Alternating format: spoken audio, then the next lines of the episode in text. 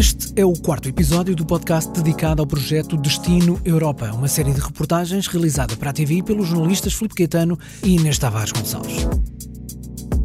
Desta vez temos uma conversa gravada bem no coração da Europa, depois de uma viagem que começou no sul de França e terminou nos Alpes suíços, junto ao maior glaciar do velho continente.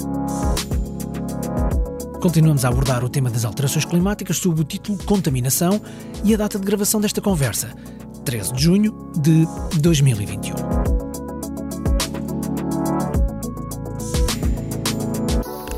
Então, Está a gravar? Tá? sim, está a gravar. Uh, estamos a gravar isto em Interlaken, mesmo no centro da Europa, na Suíça, uh, junto a- aos Alpes. Aliás, mesmo nos Alpes. Uh, mas vamos, já vamos lá, porque nesta, nesta segunda reportagem uh, do Destino Europa, sobre, nesta questão sobre um, as alterações climáticas, uh, fizemos aqui um trajeto grande.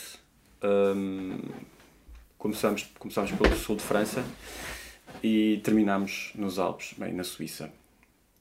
Se calhar começamos pelo, pelo, pelo início, pelo início do trajeto, pelo sul de França. Um, o que é que mais te surpreendeu uh, neste, neste trajeto, se calhar começando pelo, pelo, pelo, pelo sul de França, pela Camarga? Ah, o que mais me surpreendeu foi saber que existia um problema tão grande no sul de França. Antes disso, eu acho que é importante também ah, termos a consciência de que, através deste trabalho, apercebemos que aqui próximos de Portugal, relativamente próximos, quero dizer, é, um- é um problema que já afeta uma região gigantesca, como tu disseste no outro dia, seis Lisboas. A área de seis Lisboas. Eu, eu fiquei impressionada porque desconhecia, não, não, não, não fazia ideia que havia assim um parque nem tão relevante para os franceses nem para a Europa, porque de facto é o mais, é o mais importante e o maior em extensão, hum, mas pela, pela riqueza, pela biodiversidade que encontramos e, e pela, pelo cuidado que também achei que, que, que, que exi- que existe naquela região, uh, sinto que pareceu-me que as pessoas estão preocupadas e que estão a investir naquela região, ainda assim estão a ser eh, severamente afetados sem que possam fazer grande coisa, porque há uma dimensão que tem a ver com, com, o, resto, com o resto do mundo, eh, que é precis- precisamente a natureza do nosso trabalho, é o- como a poluição está a afetar aquela região através da- do aquecimento global. É uma região que provavelmente vai desaparecer, é quase certo. Tu tiveste a oportunidade de falar com, com pessoas lá, portanto, eu acho que é mais fácil seres tu eh, a fazer esse salto eh, direto para o que eu viste e para o que te disseram, porque hum, a minha percepção um bocadinho de fora, de fora, mais ou menos, não é? Lógico que, que estamos sempre a fazer este trabalho juntos, mas eu acho que hum, o contacto direto com as pessoas, ainda que se esteja a falar de alterações climáticas, é uma vez mais muito relevante. Por isso acho que tu és o porta-voz do que foi dito nesse sítio. Uhum. Sim, há, há uma série de coisas que, de facto, só com, só com a presença no terreno é que é possível nós eh, nos apercebermos. Eh, por muito que, que possamos ler sobre, sobre estas eh, situações, estas problemáticas, há, há aqui há duas, dois lados. Por um, por um lado, há eh, a tentativa de preservar todo aquele espaço e há, hum, desde logo, o governo francês que comprou toda aquela zona e se a tornou, em grande parte, reserva natural. Eh, depois, um um- uma necessidade de preservar todo aquele espaço natural, eh, também no que diz respeito à biodiversidade e aos animais. E é um espaço tão vasto que, que até eh, atrai uma espécie de turismo natureza um, e, e- e isso de facto há uma consciência da, da, da importância do ambiente e da preservação do ambiente em toda aquela região. Mas tem um outro lado pernicioso que é, é, um, dos, é um dos locais em maior eh, risco hum, de, em- de impacto eh, de- das alterações climáticas pela, pela subida das águas do mar.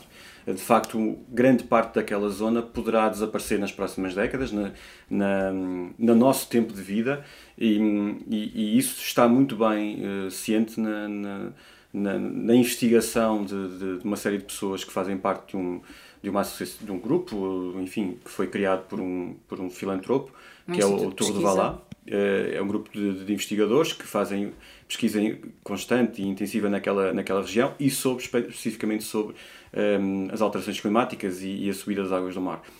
E para além disso, enfim, isto tem impactos variados, tem impactos na- em toda a- em, todo, também na agricultura, em todo o, o tecido social. Um, e isto acontece de facto numa zona que nós não, normalmente não associamos a, a, a que esteja à mercê das alterações climáticas. Não é? Sim, e, e, até depois o próprio Hugo, o biólogo com quem nós conversámos, uh, que, pronto, curiosamente parece que encontramos sempre algum português fora nestes, nestes trabalhos e que é sempre, uma, é sempre muito útil e é sempre bom termos, termos a proximidade da língua e vermos como de facto um, é não é só sobre os animais, é também sobre os terrenos agrícolas, sobre a parte do turismo, uh, são muitos os impactos e, e a própria seca, porque parece-me que ainda não falámos disso, não tem só a ver com a subida do nível da água do mar, mas também com, com a falta de chuva, com a escassez de, de recursos hídricos.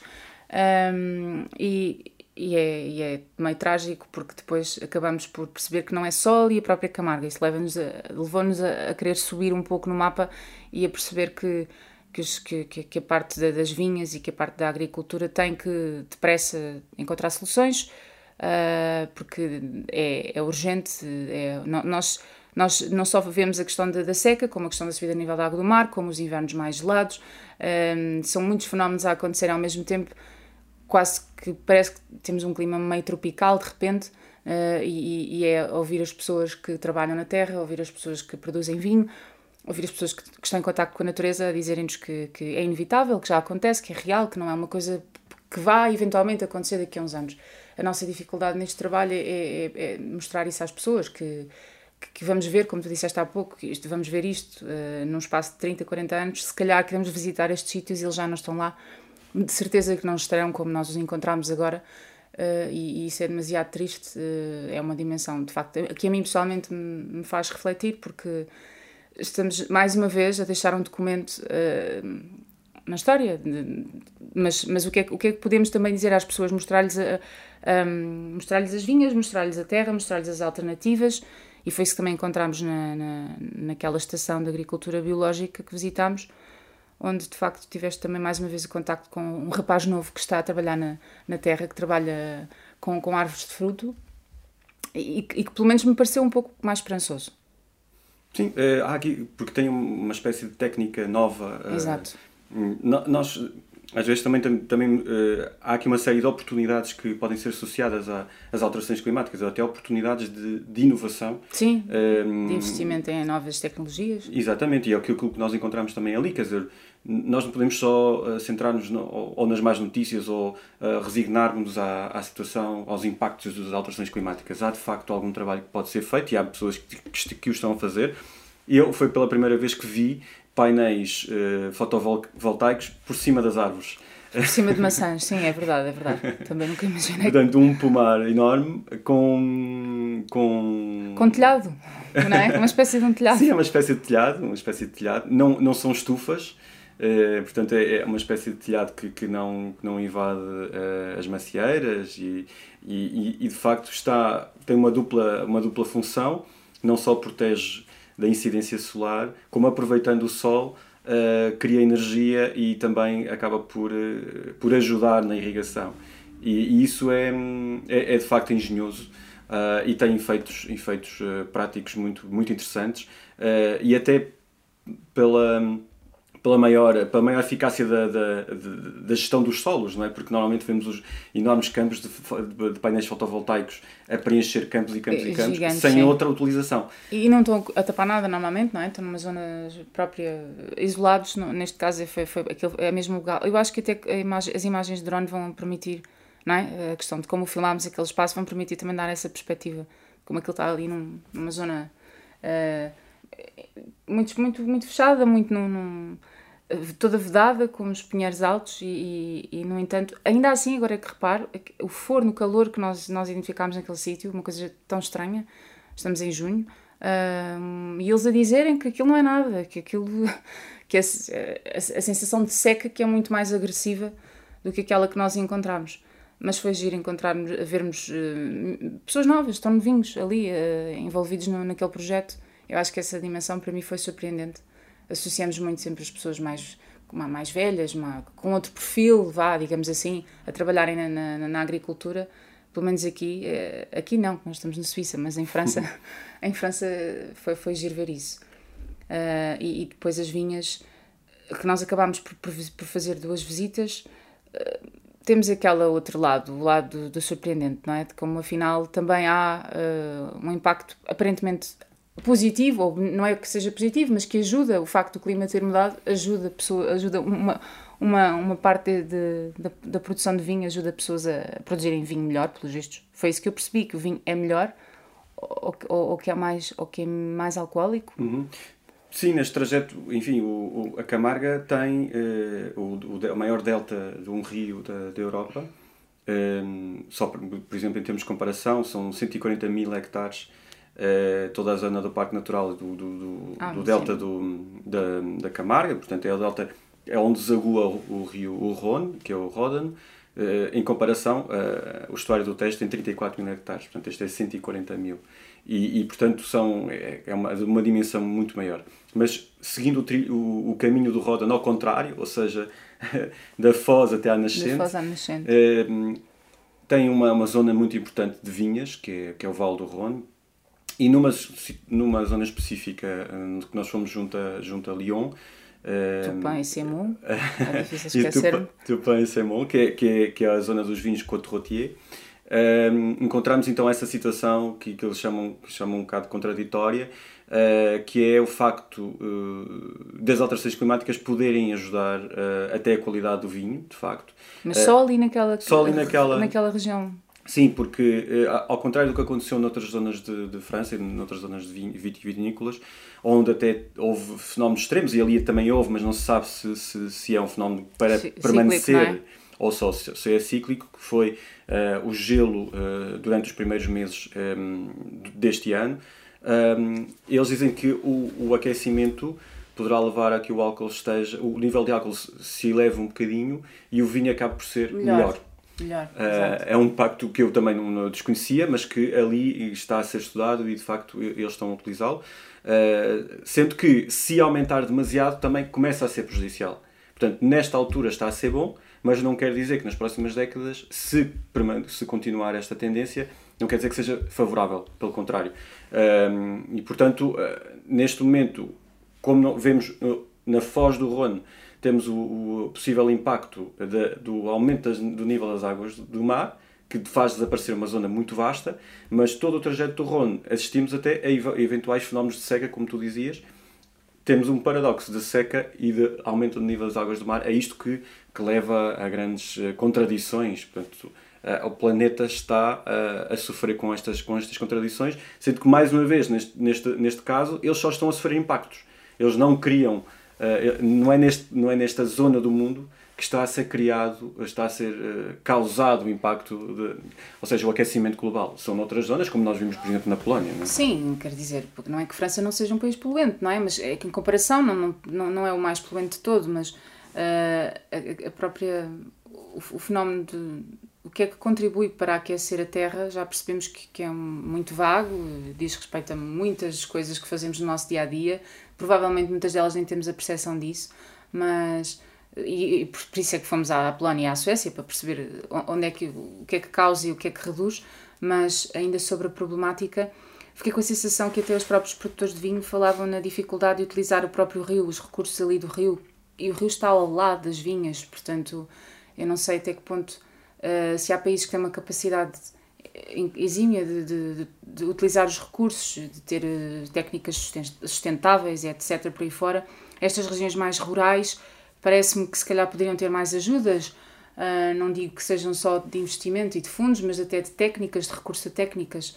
Uh, é um trabalho que se calhar poderia ser explorado, uh, mas, enfim, isto também para dizer que depressa chegámos à conclusão que era inevitável falar do gelo, porque é mais uma, é mais uma das, das consequências do aquecimento global e era inevitável visitarmos os Alpes pela proximidade de, à região que visitámos, eh, em França, no caso de Chamonix, eh, e fazer a passagem também depois para os Alpes na, na região já da Suíça, porque foi, fomos a um sítio onde de facto as pessoas visitam-no porque sabem que está a desaparecer e eu não tinha essa percepção. Eu pensava que as pessoas visitavam, aliás, fiquei com a sensação que as pessoas visitavam uh, o Mer de Glace por, por aquilo ser lindíssimo e porque é imponente e porque gostam do turismo de, da natureza, e por essas dimensões, não tanto, segundo aquilo que o, que o glaciólogo depois me explicou, o geólogo me explicou, as pessoas sabem que vai desaparecer, querem lá levar os filhos para verem, para comprarem as fotografias das últimas décadas com, com o estado atual e é uma espécie de passeio triste um, e isso é, é, é, o que é, enfim, e, e, e, o que é que está ali a ser feito na região dos Alpes, ainda a pensar ainda na região francesa, para travar pouco. Uh, aquilo que ele nos disse foi isto vai mesmo acontecer, portanto, daqui a 50 anos já não, já não há nada que agora se possa fazer para travar isto. Daqui a 50 anos isto vai estar completamente descaracterizado. Estamos a tentar perceber que impacto tem na, na estrutura rochosa, na, portanto, nas montanhas, uh, e foi aí que nos levou à explicação do permafrost e dos impactos na, nos terrenos, nas instalações dos Alpes, nos, nos cabos, nos teleféricos. Uh, felizmente, digo eu, não há pessoas a viverem ali, porque sabemos que há outras regiões onde as pessoas vivem em cima de terra gelada e quão perigoso se pode tornar, mas, enfim, para a questão dos Alpes é, é de facto impressionante porque é tudo tão, ainda que seja tudo tão, tão, tão branco, tão enorme, tão, nós pensamos, bem, isto, isto nunca vai desaparecer. Mas depois descemos às caves e vamos lá abaixo e aquilo, aquilo vai, vai tudo pingando, vai tudo. Uh, vês as. Sentes, sentes os impactos, sentes o calor ali naquela região tão gelada e sentes ali o calor e o quente e aquilo é tudo muito, muito Uh, está muito despido, pareceu-me ali uma região muito frágil lá embaixo, não sei se aquilo, na minha opinião, se aquilo deveria estar ou não assim aberto, uhum. porque uh, misturar o que é que é turismo, o que é que é uh, criar, gerar percepção e preocupação nas pessoas, não sei bem qual é o limite, acho que aquela região poderia ser melhor avaliada, digo eu. Sim, um, é, é, obviamente quando nós fizemos esta viagem preparámos preparámos este trajeto, enfim, eh, tentámos eh, educar um bocadinho sobre, sobre aquilo que poderíamos encontrar, mas a, a magnitude daquilo que nós encontramos é, é, na minha perspectiva, muito maior do que aquela uhum. que, eu, que eu antecipava.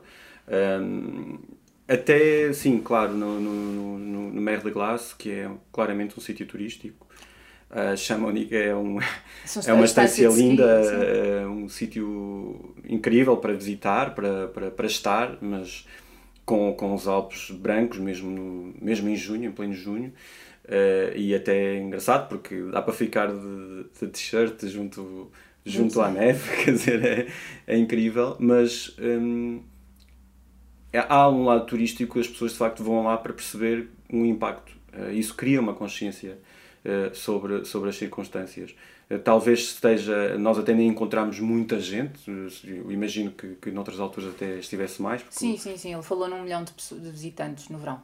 É, é, é, é de loucos, é de loucos, sim. De facto, é, é muito giro toda, toda, aquela, toda aquela região para caminhadas, há muita gente que faz caminhadas, eh, e no inverno com certeza também terá muita gente, mas ali, como depois no, no Aletes, que, foi, que foi o outro maior glaciar dos Alpes, eh, que é de uma outra dimensão, mas que, onde também já se sente o recuar do, do, do glaciar. glaciar. Uh, e estes grandes glaciares são também um barómetro de, daquilo, que, daquilo que, que os humanos estão a causar no, no ambiente.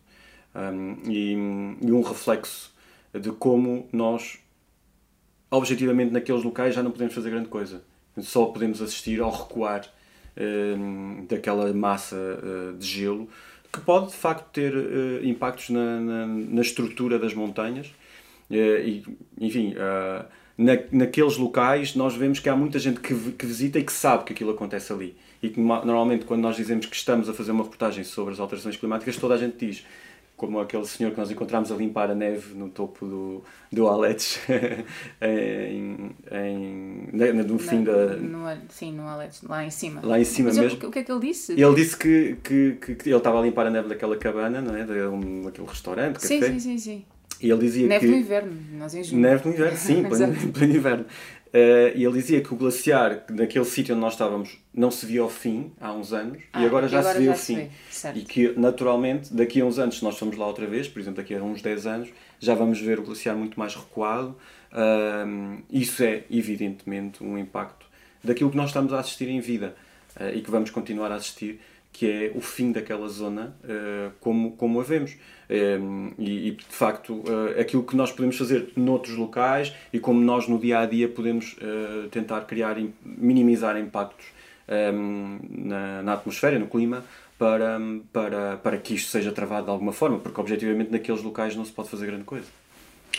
Sim, não. É, por acaso agora lembramos de outra dimensão. Eu depois perguntava a questão da neve e a questão do gelo, porque não estava totalmente esclarecida.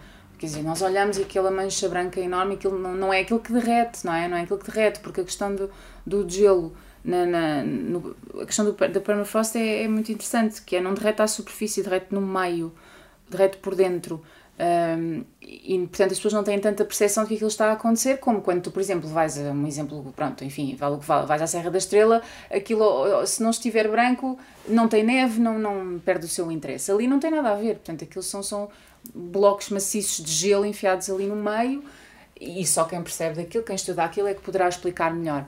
Mas de facto Uh, acabámos por, por, por, por, optar pelos Alpes, tivemos algumas restrições, tivemos muita dificuldade porque queríamos também, pensámos na Groenlândia, pensámos em Svalbard, uh, havia, outra, havia outras zonas no Ártico que seriam igualmente relevantes nesta matéria. A Islândia também. A Islândia, eh, sim, tínhamos muitas opções, felizmente ainda há bastantes opções, mas eu, eu fico muito satisfeita por termos acabado por vir parar aqui, porque Primeiro porque estamos no, no, no centro da Europa e, e, porque eu não tinha noção de como há tanto.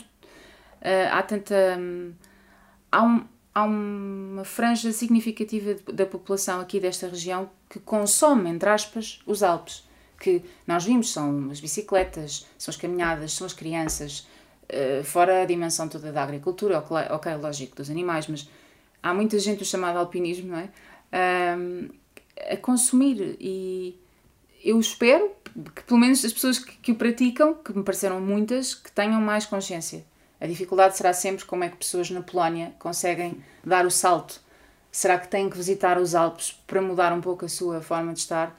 Nós em Portugal, ok, também sentimos um pouco as alterações climáticas, curiosamente, agora dando um grande salto.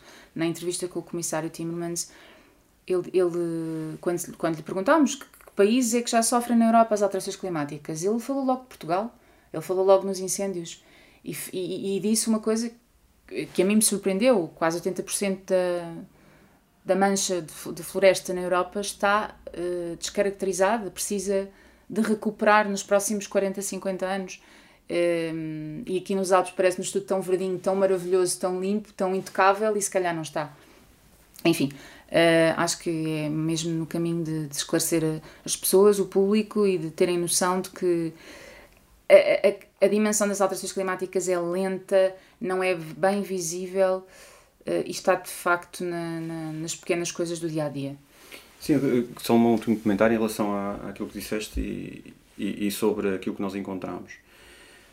E foi isso que acho que nós tentámos procurar uh, fazer as ligações entre todas as coisas e, e, de facto acho que, que, conseguimos pelo menos os sítios onde nós fomos, apesar de poder ter a, a alguma. Mas faz, faz parte das reportagens, alguma frustração entre aspas associada pelo facto de nós o objetivo mesmo era ir a outros locais, mas isso conduziu-nos a outras, outras situações que nós encontramos que são realmente uh, interessantes e até são muito mais próximas, porque normalmente nós associamos o, ao sul de França ou aos Alpes a, a, locais completamente seguros em que se calhar nem, nem se pensa sobre isso, não é? Quer dizer, o sul de França associado às praias, ao sol, os Alpes associados ao ski eh, ou então ao alpinismo, enfim, paisagens perfeitas praticamente. Mas eh, tem a ver com esta necessidade de nós continuarmos sempre atentos ao planeta e cuidarmos dele.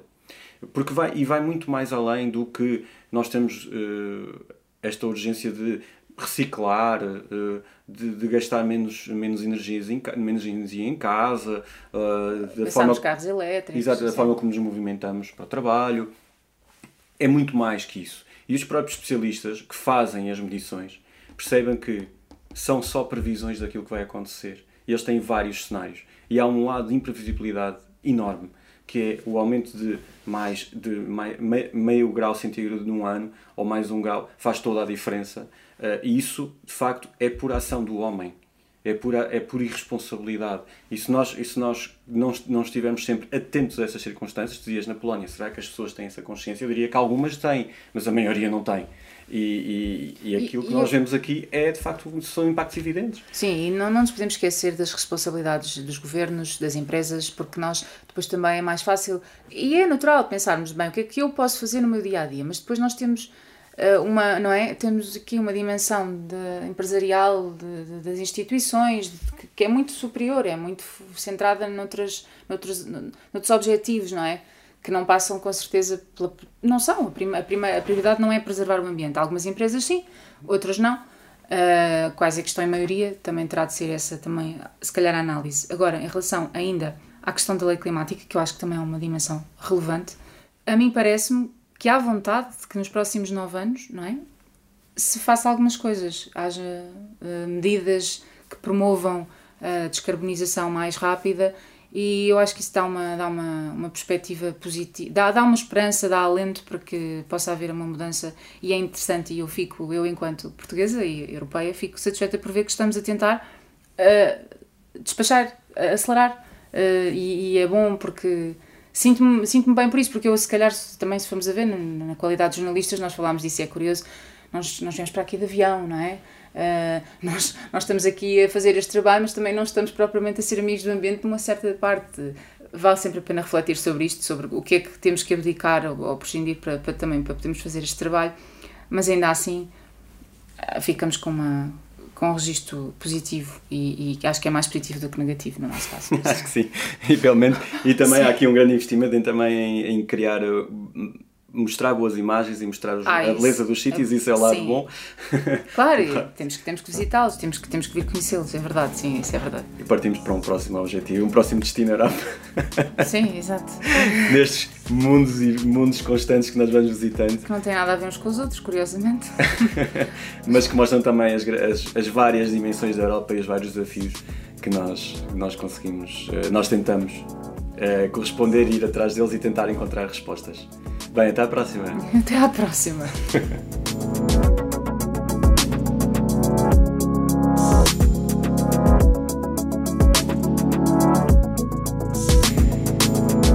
próximo episódio haverá nova conversa e já sobre um novo tema. Vamos começar a falar do Parlamento Europeu. Destino Europa é um projeto criado por Filipe Caetano e Inês Tavares Gonçalves, cofinanciado pela União Europeia. A ajuda à produção deste podcast é da 366 Ideias.